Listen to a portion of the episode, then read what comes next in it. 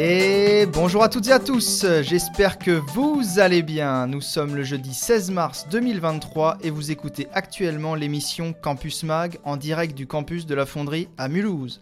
Campus Mag est une émission 100% étudiante et en effet, c'est actuellement Émile en deuxième année de licence de droit à Mulhouse qui vous parle en compagnie de... Elisa, première année de licence clé à Lilleberg.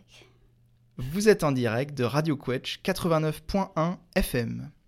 Aujourd'hui, on aura le plaisir d'écouter une interview réalisée par Gessaline au sujet de la Nouvelle-Zélande, puis d'écouter la chronique de Manon sur l'article 49.3 de la Constitution, ensuite un petit retour des étudiants qui étaient au Parlement européen le mardi 14 mars 2023 dans le cadre de l'URI de lieu libre pardon, radio.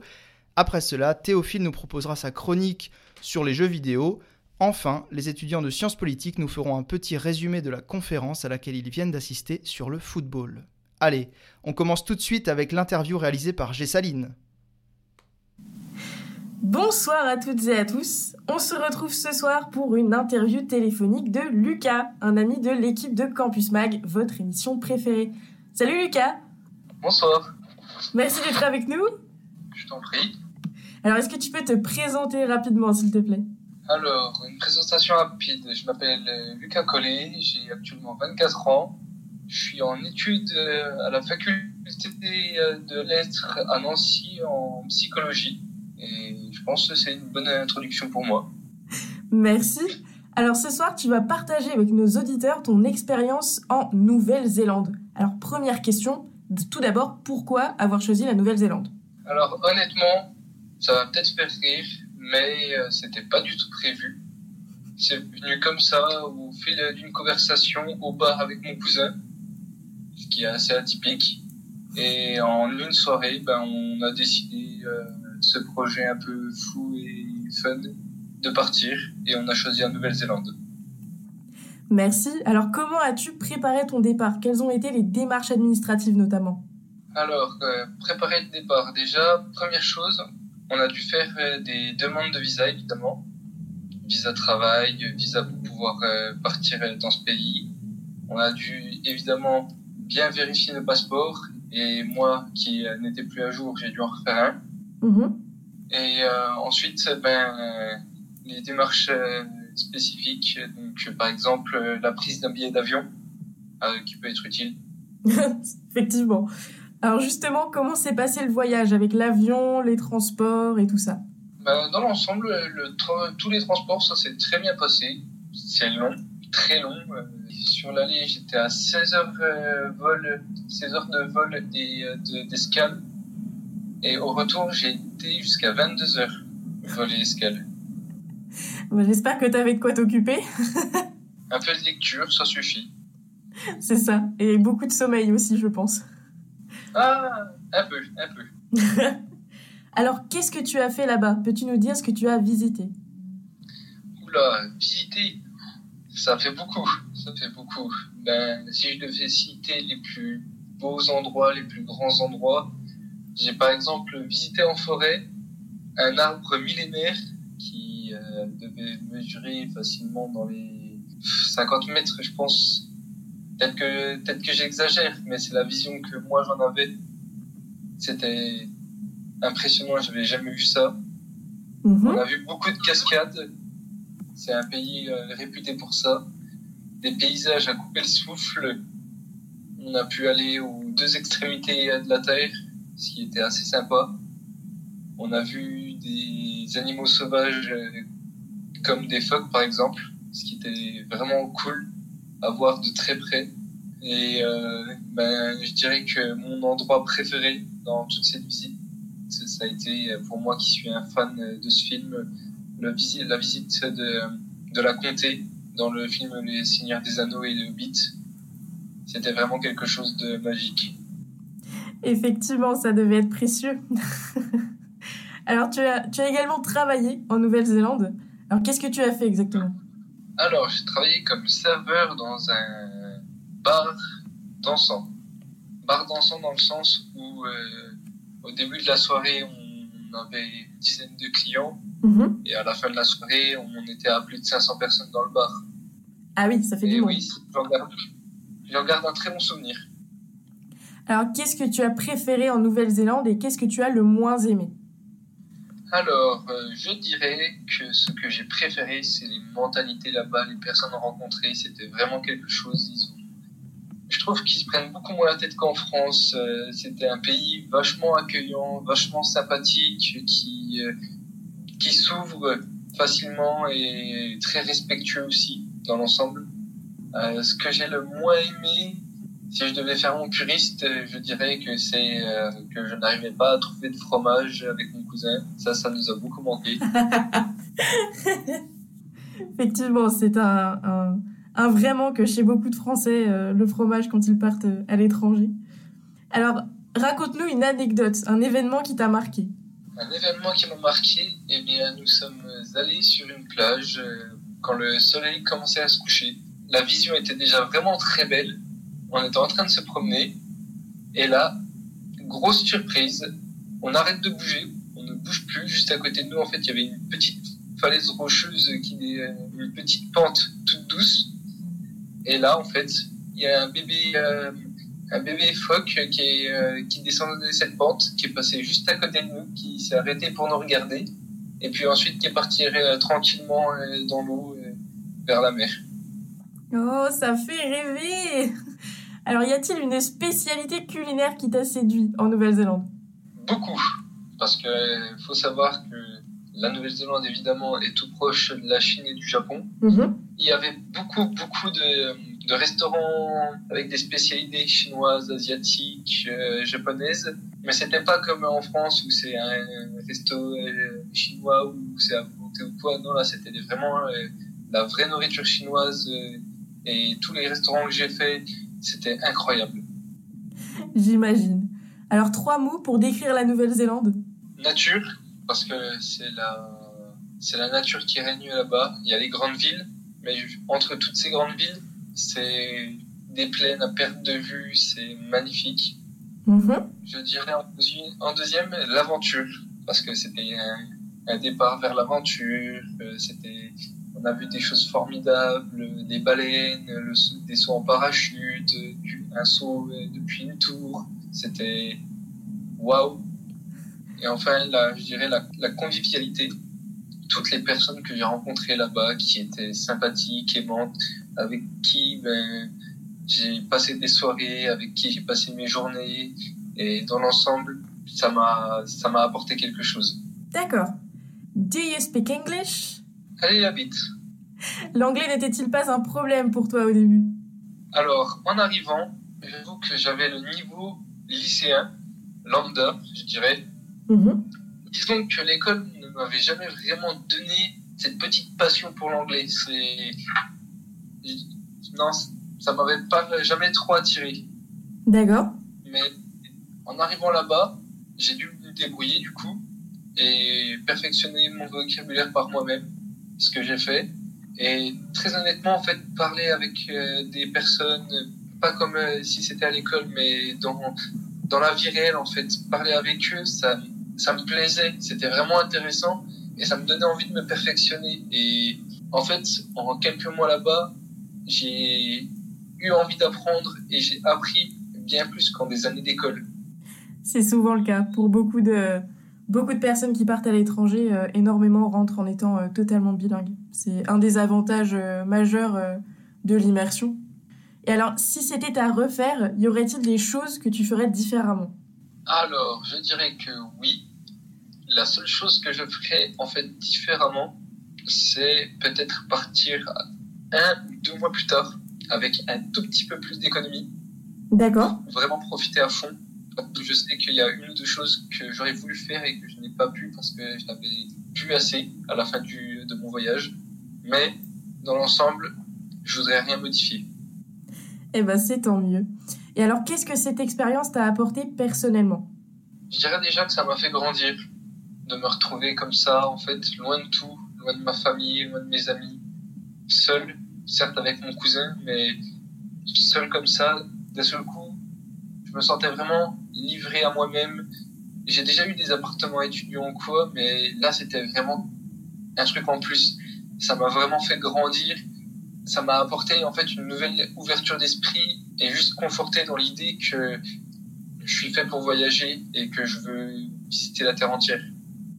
Merci beaucoup. Tu y retourneras? Honnêtement, je pense qu'il y a de très très grandes chances que oui. Eh ben écoute, merci beaucoup Lucas. Merci d'avoir accepté cette interview sur Radio Quetch. Merci beaucoup. Eh ben, à vous. Un grand merci à Lucas de nous avoir fait voyager et à Gessaline d'avoir réalisé cette superbe interview. Si je vous dis Nouvelle-Zélande, vous pensez à la ville de Wellington, ou alors si vous êtes plutôt gourmand comme moi, vous aurez plutôt tendance à penser au bœuf Wellington. J'espère vous avoir donné faim, et à ce sujet, si vous avez faim de musique, Wellington n'est pas très loin de Chester Remington, non? En tout cas, le lien entre ce plat de fête et ce groupe, c'est la qualité et le côté festif. Bref, je vous laisse écouter tout de suite la musique Don't Say Shit du groupe Chester Remington qui vient de Reims.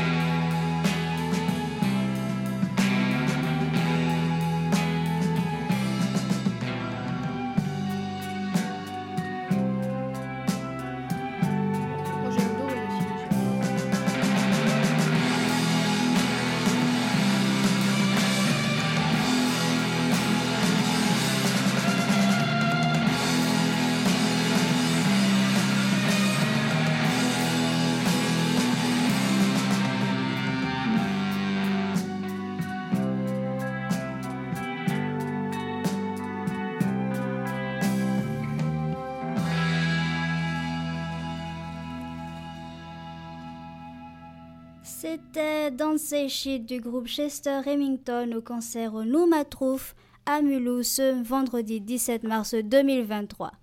Et l'entrée est libre, donc n'hésitez pas à venir. Nous allons maintenant parler du fameux 49.3 avec Manon, étudiante en géopolitique. Bonjour Manon. Bonjour, euh, chers auditeurs et auditrices.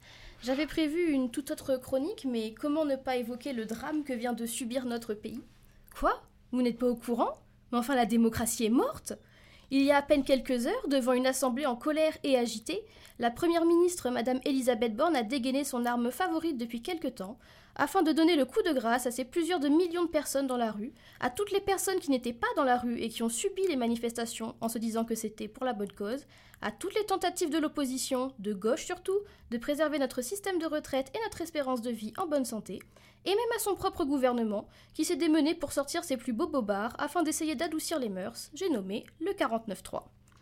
Pour rappel à nos auditeurs et auditrices, le 49.3 c'est cet article de la Constitution de la Ve République qui prévoit que, je cite, le Premier ministre peut engager la responsabilité du gouvernement devant l'Assemblée nationale sur le vote d'un projet de loi de finances ou de financement de la sécurité sociale, dans ce cas, ce projet est considéré comme adopté, sauf si une motion de censure, déposée dans les 24 heures qui suivent, est votée dans les conditions prévues à l'alinéa précédent. Le Premier ministre peut en outre recourir à cette procédure pour un autre projet ou une proposition de loi par session. Cet article de la Constitution n'a pas été le seul utilisé par le gouvernement d'Emmanuel Macron tout au long de son second et on espère dernier quinquennat. Petit récapitulatif de ce qui s'est passé pour qu'on en arrive là. 10 janvier 2023, Macron annonce son super projet de réforme des retraites avec comme mesure phare le passage de l'âge de la retraite de 62 à 64 ans d'ici 2030. Il prévoyait, soi-disant, une augmentation de la pension minimum pour les carrières pleines en les faisant passer à 1200 euros bruts. 19 janvier 2023, première grosse mobilisation des syndicats dans la rue, avec plus de 2 millions de personnes pour protester contre ce projet de loi. 23 janvier, si on avait encore des doutes sur le fait que le gouvernement Macron et son parti LREM n'en a strictement rien à faire de la vie de la population, on peut maintenant le constater car ils adoptent malgré tout ce projet de loi en Conseil des ministres. Du 25 au 31 janvier, évidemment, à jouer avec le feu, on finit par se brûler et les manifestations et grèves sont de plus en plus fortes, avec un nouveau record de manifestants réunis, soit 2,5 millions de personnes, record qui d'ailleurs a été battu euh, euh, depuis cet instant. Ça ne change pas grand-chose malgré tout, et c'est quand le texte arrive au Parlement que les choses se gâtent. En effet, le 6 février, c'est le début des débats, et là, grosse faute de la part des députés insoumis. Ils tentent de faire une obstruction en déposant plus de 20 000 amendements, mais problème, le temps de débat a été raccourci. Les députés n'ont plus que 20 jours pour voter ce projet de loi. Encore une fois, merci Madame Borne et l'article 47.1 de la Constitution. Et ces amendements vont considérablement ralentir les débats. Alors ils ont vite compris leur erreur tactique et essaient de tous les retirer, mais malheureusement, c'est trop tard et le texte passe donc maintenant au Sénat. Sénat qui par ailleurs a une majorité de droitards, de républicains pour être plus précise. Les républicains qui étaient initialement favorables à cette réforme de retraite et qui d'ailleurs étaient le seul pilier sur lequel le gouvernement s'appuyait pour faire passer cette réforme de façon traditionnelle, c'est-à-dire par le vote. Au Sénat, donc, les sénateurs votent pour l'utilisation d'un article dans leur propre règlement interne qui vise à couper court au débat et discussion et qui permet de passer directement au vote. Et c'est sans surprise que le Sénat vote donc cette réforme des retraites à 193 voix pour, 114 contre et 38 abstentions. Après ce vote de nos chers sénateurs, qui ont, bien fait qui ont bien fait attention à supprimer tous les régimes spéciaux de retraite sauf le leur, le texte a dû passer en commission mixte paritaire qui réunit 7 députés, 7 sénateurs et le gouvernement, afin de tenter une ultime fois de mettre tout le monde d'accord. Mais vous, vous en doutez bien, les sept députés et sénateurs qui ont été choisis ne l'ont pas été au hasard. Et on se retrouve avec cinq représentants du parti présidentiel, cinq des républicains, trois de la gauche et un seul de l'extrême droite. Et c'est suite à cette commission qu'Elisabeth Borne s'est présentée il y a quelques heures devant l'Assemblée nationale, qui devait revoter ce texte une dernière fois. Elle est apparue sous les huées de la quasi-totalité des députés qui savaient très bien ce qui leur pendait au nez et a commencé à parler. Et là, messieurs, dames, là nous avons pu avoir une définition de ce qu'était la peur, le culot et la mauvaise foi. Si des gens sont nés avant la honte, c'est bien le gouvernement d'Emmanuel Macron, à commencer par lui-même. Après un discours sur le fait que le gouvernement avait tout mis en place pour favoriser les dialogues, les échanges, les compromis, Madame Borne s'est tenue devant ses députés et faisant indirectement face au peuple français qui était encore aujourd'hui dans la rue, a appuyé sur la gâchette de son arme constitutionnelle, le 49-3. Le 49-3, ça veut dire un passage en force, ça veut dire que l'exécutif gouverne tout seul, ça veut dire que les gens dans la rue, on les emmerde, que les personnes dont les métiers abîment leur corps, ils ont qu'à crever. Parce que voyez-vous, M. Macron est un président roi, et que son gouvernement s'occupe de faire le ménage pour satisfaire ses caprices.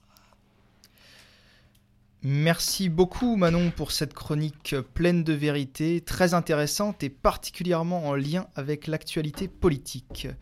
Dans la même thématique, mardi 14 mars 2023, les étudiants de l'UE Libre Radio étaient en sortie au Parlement européen. Et on va tout de suite leur demander qu'est-ce qu'ils en ont pensé. Bonsoir à toutes, bonsoir à tous. Bonsoir. Alors, euh, donc moi c'est Loïc. Et moi c'est Euh, Théophile. Deuxième, on, donc on est tous les deux en deuxième année de sciences politiques au campus de la Fonderie à Mulhouse. Et euh, on a pu euh, retourner au Parlement européen de Strasbourg euh, donc mardi dernier, hein, Je- le 14 mars Je 2023. tiens à préciser que pour moi c'était la première fois. La première fois pour Théophile et puis pour d'autres aussi.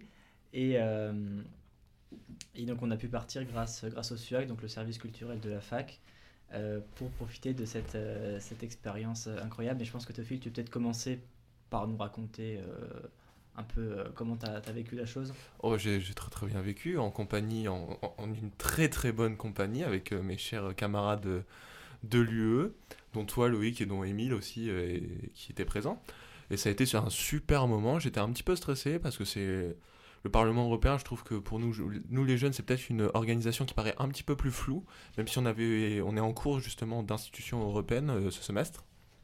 Mais j'étais très intéressé, surtout que je, je- je- je trouve que c'est très important pour nous autres, les jeunes, et aussi pour la population, de pouvoir avoir ce sentiment de s'approprier en quelque sorte ces institutions euh, et enfin de, mieux- de mieux les comprendre et de comprendre aussi justement quelle est leur nécessité dans notre, dans notre paysage euh, politique actuel. Est-ce qu'il y a quelque chose qui t'a particulièrement euh, touché, frappé, euh, Théophile? Oui, alors euh, en fait, quand on y va, on a l'impression qu'on est dans une petite ville en fait. Tout le monde fait sa vie et là où j'étais choqué, c'est qu'en fait les députés, ils sont au bar de la presse par exemple, ils traversent les couloirs sans vraiment personne parfois à leur côté, ce qui fait qu'on peut directement aller leur parler, leur proposer nous dans notre cas une interview. Et c'est, je trouvais ça assez décon- euh, pour utiliser ce terme, mais c'était très très agréable. Et justement de sentir ces députés en quelque sorte, de sentir au, au même presque sur un pied d'égalité avec eux, alors que moi, en tant que jeune étudiant en politique, parfois on a l'impression que ce sont des figures euh, assez euh, intouchables. Et finalement, en fait, ça les humanise encore plus et ça rend la politique française, à mon avis, plus intéressante. Et européenne, par, euh, dans, dans ce cas-là. Et toi, Loïc? Qu'est-ce que tu as à dire? Donc, c'était pas la première fois que, que tu allais au Parlement européen, fait- c'était la combienième fois? Ah, va falloir compter. On ne les compte plus, hein 4, 3, Quatrième. 3, 3, 3 sessions, il me semble, mais 6 jours en tout, puisqu'il y a une session où euh, j'étais avec d'autres camarades, dont Valentin qui est dans ce studio 3 jours. Trois jours, trois ouais, jours c'est sur ça. place. Euh, J'ai l'impression que de toute façon les mécanismes se répètent, c'est-à-dire que c'est toujours un petit peu la même procédure, euh, les mêmes gens, les mêmes gens qui, qui, qui circulent, euh, les mêmes sorties d'hémicycle.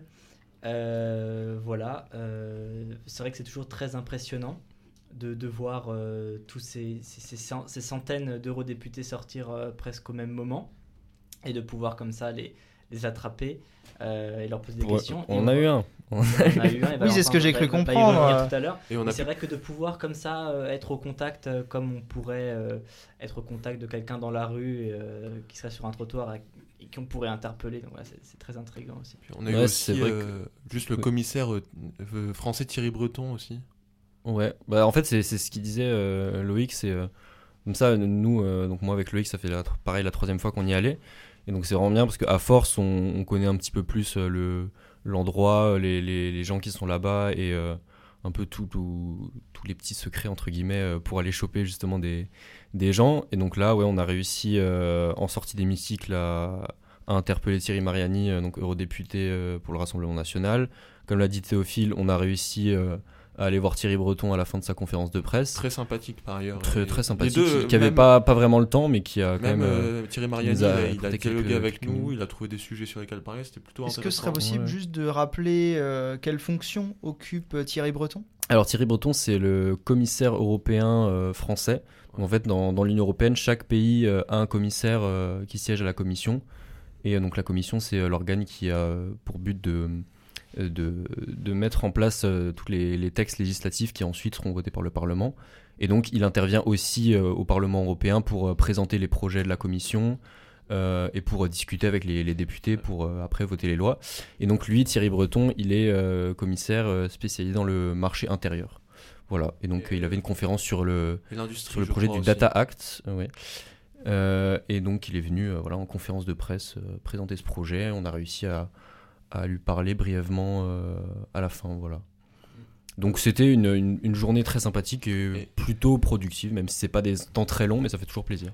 Petite précision quand même, c'est on avait des badges des accréditations presse, donc euh, certes ils étaient euh, humains et à portée de, de, de À portée de micro. Voilà, à portée de micro, mais le truc c'est qu'on avait aussi des badges presse et donc du coup c'est ce qui nous a permis d'accéder à certains lieux dont, dont les visiteurs n'ont pas accès et là peut-être que seulement en tant que visiteur on n'avait pas forcément euh, accès à beaucoup euh, de, de- de On, aurait été un hier. petit peu frustré si on n'avait pas été, euh, loin, si on n'y avait pas été dans le cadre de la radio. Louis, Louis, il faut quand même, juste il parler faut un quand même, euh, il faut micro. quand même savoir que euh, où, où se, où se diriger, où se situer. euh, et Valentin et Loïc, qui étaient donc euh, plusieurs fois avant, savaient.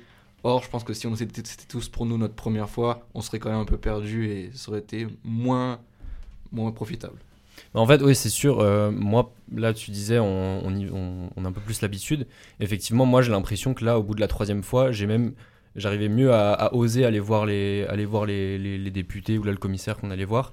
Je- on va dire, il y avait un peu moins cette barrière ou de se dire, ouais, on est étudiant, on n'a pas trop de légitimité. Là, personnellement, j'avais un peu, un peu moins de mal à y aller qu'avant, et donc euh, voilà, j'ai pris plus de plaisir, on va dire. Et aussi, y a, juste pour euh, rapidement finir, il y a quelque chose qui m'a ouais, euh, assez choqué, c'est en fait on est vraiment libre d'accès. Et il y a, en fait les salles, par exemple, on a, eu accès à la salle de conférence de presse. Et c'est en fait on peut y aller euh, comme on entre, je sais pas, dans, une cuisine ou un truc comme ça. C'est assez impressionnant. Alors, Parce qu'en en, en sachant la qu'on carte est- de on- presse. Sachant qu'on est quand même dans un espace réservé aux journalistes, Oui, dans mais- lequel il y a la Mais conférence moi, je de me presse. dis, il y aura un garde du corps devant, on pourra pas entrer comme on veut, mais si, en fait, c'est le cas, et c'est très, très, très, très perturbant au début. Bon, bah, je crois qu'on a fait un bon petit, un bon petit retour de cette belle journée. Euh, et je vais maintenant laisser la parole à Elisa. Alors, euh, merci beaucoup à vous, Loïc, lui, Valentin et Théophile pour ce partage d'expérience qui nous donne envie d'aller à cette conférence à Strasbourg. Et euh, j'espère pouvoir y aller moi aussi. Et donc, en restant à Strasbourg, la Grand Est, on va parler de musique avec une chanson tra Ton Tralala d'un groupe qui va passer au Noumatrouf. J'espère que vous pourriez y assister. C'est le samedi 18 mars 2023. Même pour un tout petit câlin le matin, tu vois. Je suis gentille, gentille, mais pas complètement comme ça.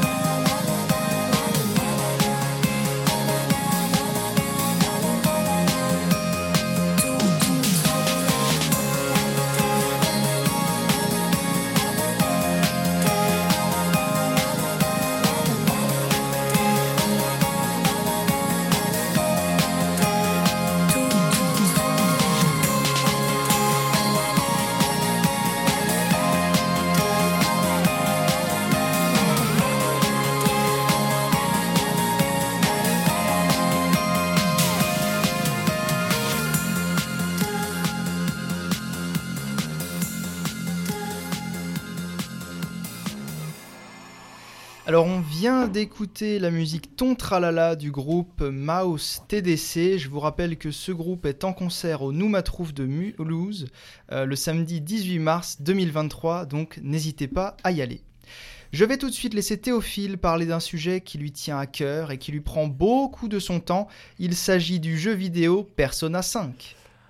Et Eh oui, aujourd'hui j'ai décidé de vous parler de l'un de mes jeux vidéo préférés à l'occasion de la ressortie sur toutes les plateformes quasiment de Persona 4 et Persona 3. J'ai décidé donc de vous parler de Persona 5. Alors, Persona 5 c'est un jeu qui est développé par P Studio et édité par Atlus. La série Persona 5, pour faire euh, rapidement un historique, c'est un spin-off de la série Shin Megami Tensei, qui est extrêmement connu au Japon, mais beaucoup moins ici. Et d'ailleurs, c'est assez amusant de se dire que quasiment partout dans le monde maintenant, Persona est beaucoup plus connu que Shin Megami Tensei. Alors, rapidement, comment j'ai entendu parler de Persona? Bah, C'est très simple. C'est un de mes amis, euh, Florian, euh, que, je, salue s'il nous écoute, qui me disait euh, Joue à ce jeu, il va te plaire. C'est un jeu avec beaucoup d'inspiration animée, c'est très sympa. Il y a aussi des inspirations de JoJo's Bizarre Adventure, et vous savez mon amour pour JoJo's Bizarre Adventure, donc ça va forcément te plaire. Sauf que je repoussais tous les jours l'échéance parce que bah, le jeu n'était pas traduit en français, et je savais qu'il y avait beaucoup de dialogues, et en plus c'est un jeu qui prend énormément de temps. Donc finalement j'y ai joué euh, en 2020, à l'occasion de la ressortie du jeu sous le nom de Persona 5 Royal de par chez nous, avec la traduction en française et du contenu supplémentaire. Mais j'en reparlerai euh, tout à l'heure. Donc le jeu, ça a été aussi mon... J'y ai joué dans un cadre spécial parce que c'est dans le cadre du premier confinement en 2020. Vous savez, cette merveilleuse période où on foutait rien, on était sur nos canapés, on glandouillait et c'était magnifique. Mais donc du coup, j'ai eu beaucoup de temps pour jouer à ce jeu et le savourer et bon Dieu, qu'est-ce que c'était génial. Alors rapidement, Persona 5, c'est un JRPG. JRPG. Donc un RPG japonais. Rapidement, pour l'expliquer, c'est un jeu où on contrôle des personnages et les combats ont lieu au tour par tour avec différentes statistiques et compétences. Je le, c'est dit très simplement, mais parce que si je parle dans tout- expliquer tout le JRPG, on va prendre 4 heures et je n'ai pas ce temps, même si j'aimerais bien parler de jeux vidéo pendant 4 heures, ce serait cool. Alors, l'histoire de Persona 5, euh, c'est vous incarnez un jeune lycéen japonais qui se retrouve euh, au lycée de Tokyo, tout simplement parce qu'il est accusé à tort d'avoir euh, agressé un politicien local. Finalement, arrivé à Tokyo, de drôles d'événements vont se passer et vous allez être propulsé dans un monde parallèle, le métaverse. Vous allez vous, battre avec vos compétences qui sont appelées persona, qui sont une représentation en quelque sorte de votre esprit combatif et votre esprit de liberté. Et euh, au fur et à mesure, vous allez rencontrer d'autres personnes qui ont ces capacités, donc ces personas, et vous allez vous battre avec elles pour en quelque sorte voler le cœur de personnes, c'est-à-dire en, quelque... en voler leurs mauvais désirs et les ramener dans le droit chemin. C'est les désirs des mauvaises personnes sont matérialisés sous la forme de palais qu'il va vous falloir cambrioler. Donc Persona en fait ça va se concentrer sur deux axes. Votre vie de lycéen et le métaverse. Pour parler de la vie de lycéen, en gros, vous avez plusieurs choses à gérer. Vous avez votre emploi du temps, vous devez aller en cours, vous devez étudier, mais vous devez aussi gérer vos relations. Vos relations qui vont vous apporter différents bonus en combat.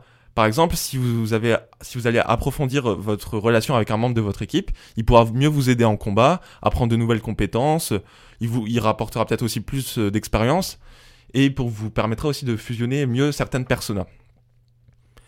Euh, vous pouvez aussi améliorer les caractéristiques de votre personnage. Si vous allez à la salle de musculation, par exemple, votre personnage aura plus de vie, plus euh, de points de magie, ou encore euh, vous pouvez étudier votre intelligence pour mieux répondre lors des cours et à réussir mieux vos examens, ce qui vous permettra de débloquer certains bonus.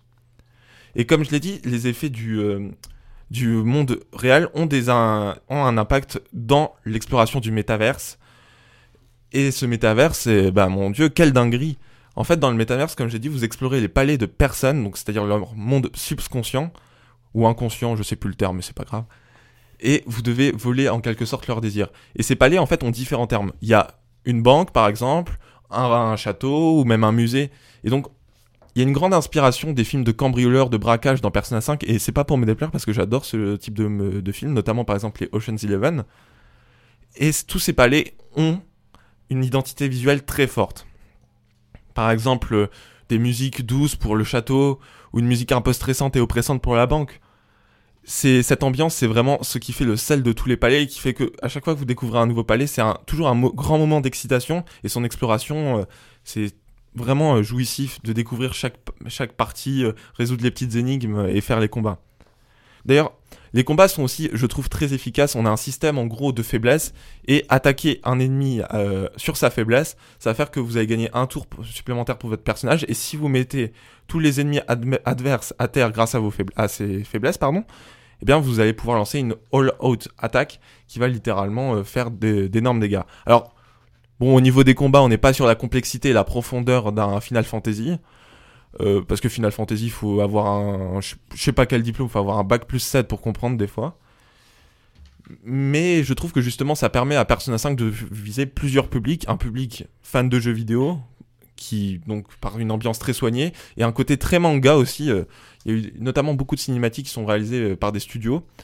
Et c'est et ça permet aussi de viser un public un peu plus néophyte justement aussi par ce côté animé qui va permettre au plus grand nombre de s'y de s'y atteler à ce jeu et aussi par son système de combat qui comme je l'ai dit est très est très sympathique mais reste quand même en subconscient très simple. Et donc comme je l'ai dit les ambiances ça, contribue largement au renouvellement du jeu permanent parce que pour finir Persona 5 c'est très important, il va vous falloir au moins une centaine d'heures et je, et je parle même pas du contenu supplémentaire royal qui va au moins vous rajouter les 130 heures. D'ailleurs, je, pour la version royale, je vous la conseille vraiment. Parce que c'est absolu. Il y a un contenu qui est absolument génialissime.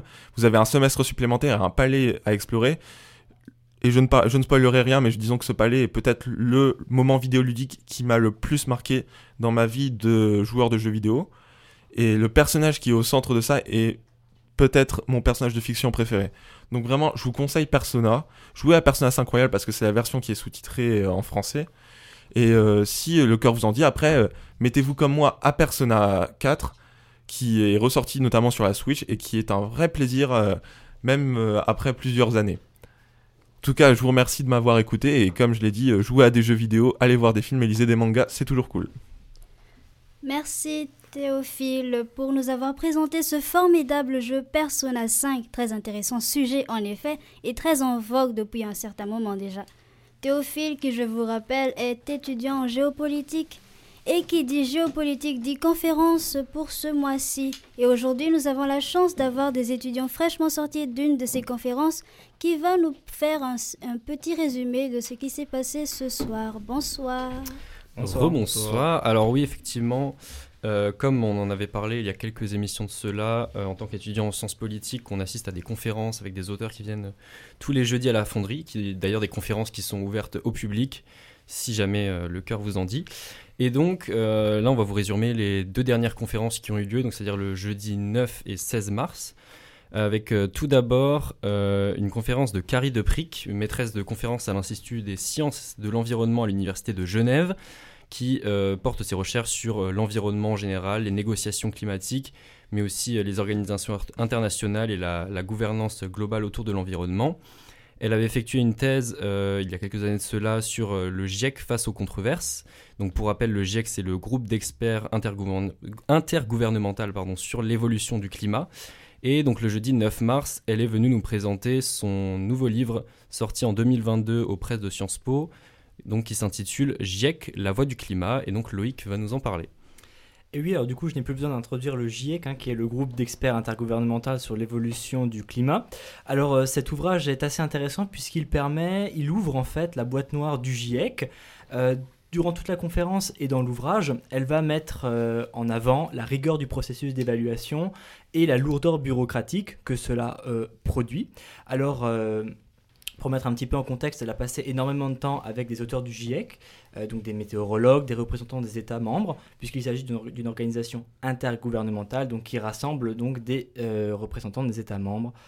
Euh, elle a une approche euh, qui est intéressante puisqu'elle va mélanger la science, donc ce qu'elle peut euh, constater sur le terrain, ainsi que la politique. Elle voit ces deux domaines imbriqués et euh, qui permet une coproduction donc de rapports en fonction de, de ce qu'elle peut observer. Enfin, elle, euh, par l'intermédiaire évidemment des, experts qui sont sur place. Donc la science et l'expertise ne se produisent pas indépendamment des enjeux euh, politiques. Il y a une sorte euh, d'hybridation. On constate une hybridation entre les deux. Euh, le, GIEC est quand même euh, une organisation qui est reconnue euh, et qui a une parole qui est légitime, qui est crédible, et cela s'est fait euh, tout, au, long de ces années. Alors pour rappel, le GIEC a été créé en 1988, euh, après plusieurs décennies de mise à l'agenda par des politiques, par des lanceurs d'alerte aussi, et cette question donc par des auteurs comme le programme des Nations Unies ou encore l'Organisation météorologique mondiale. Donc c'est une, institution scientifique, une institution intergouvernementale, on l'a dit, qui a en quelque sorte, on, peut le dire, euh, le monopole, le monopole de l'expertise internationale sur le climat. Alors le GIEC, en tant que- en tant qu'arbitre neutre, euh, peut être quand même remis en question de temps en temps par certains acteurs, n'empêche que euh, il a un rôle euh, central et une forte légitimité, avec différents groupes de travail qui peuvent rassembler des milliers de personnes. Alors pour euh, conclure rapidement, euh, avant de, passer à la, conférence suivante, euh, si on se réfère à, Carrie Depric, elle nous dit que le GIEC est une organisation unique en son genre, qui mélange la science et la politique, donc qui sont imbriqués. Euh, le, GIEC a mis en place un processus de production de l'expertise très sophistiqué qui permet euh, la mise en politique de ses conclusions, puisque le GIEC euh, émet des rapports avec des, conclusions ensuite et des recommandations, même si le GIEC dit ne pas faire de recommandations à proprement parler. Le GIEC a aussi un rôle d'alerte, puisque donc on l'a dit avec un certain nombre de conclusions, et le GIEC produit une expertise, on l'a dit aussi, produite majoritairement dans les pays industrialisés, puisqu'on a des pays du Nord, des pays du Sud, même s'il y a une prédominance des pays du Nord qui participent donc à ces, à ces rapports. Voilà pour la- le résumé, puis on espère que Mm. ça vous donnera envie euh, de regarder des interviews de Carrie Depric ou bien même euh, d'acheter son ouvrage. Merci. Merci Loïc pour euh, ces explications. Et donc maintenant, on va passer à la conférence du jour, donc, euh, qui a lieu aujourd'hui le jeudi 16 mars. C'est une conférence de Manuel Chotet, professeur de sociologie à l'Université de Lille, qui concentre euh, ses domaines de recherche autour de la sociologie du sport.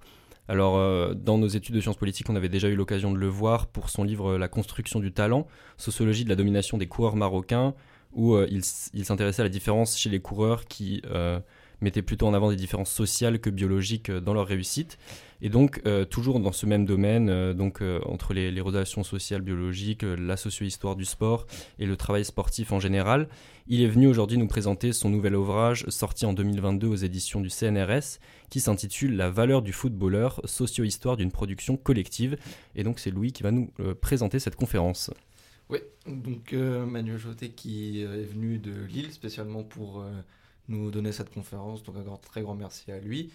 Euh, donc euh, c'est la valeur du footballeur, il, veut évidemment englober la valeur marchande du footballeur et son prix sur le marché du travail, mais aussi euh, la valeur symbolique, puisque pour lui ils ne sont pas indissociables et ce n'est pas donc juste une fiche de paie, un contrat, mais il, y a toute une valeur symbolique qui gravite autour de, de, de- des joueurs et de, tout cet écosystème du foot spécialement parce que le foot est un sport très médiatisé donc euh, il y a beaucoup de choses qui s'entremêlent, beaucoup d'intérêts qui, qui se mêlent, que ce soit pour la publicité, pour, euh, euh, pour les, les intérêts même politiques, le, soft power, le soft power par exemple du Paris Saint-Germain avec la famille royale du Qatar.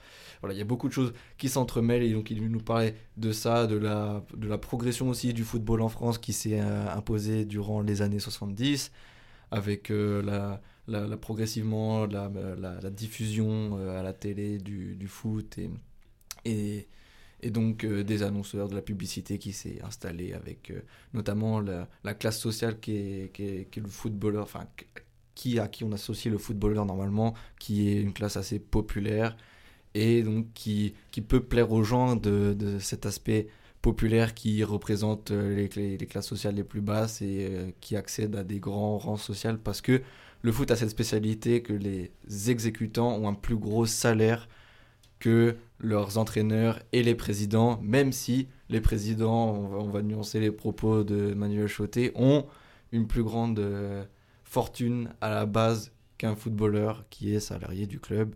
C'est juste le salaire qui est le plus bas, et voilà, mais c'est quand même une spécificité à remarquer. Et il en parle tout ça dans son ouvrage, euh, de tous ses, intérêts et de ses interconnexions entre euh, le football, la publicité, la médiatisation, et voilà. Je suis désolé de vous l'annoncer, mais c'est déjà la fin de cette émission. Et pour conclure cette belle émission, je voudrais remercier, re- je voudrais remercier pardon, Elisa, Manon, Gessaline, Loïc, Valentin, Louis, Théophile et Arnaud à la régie avec ses fidèles assistants Erin et Elijah.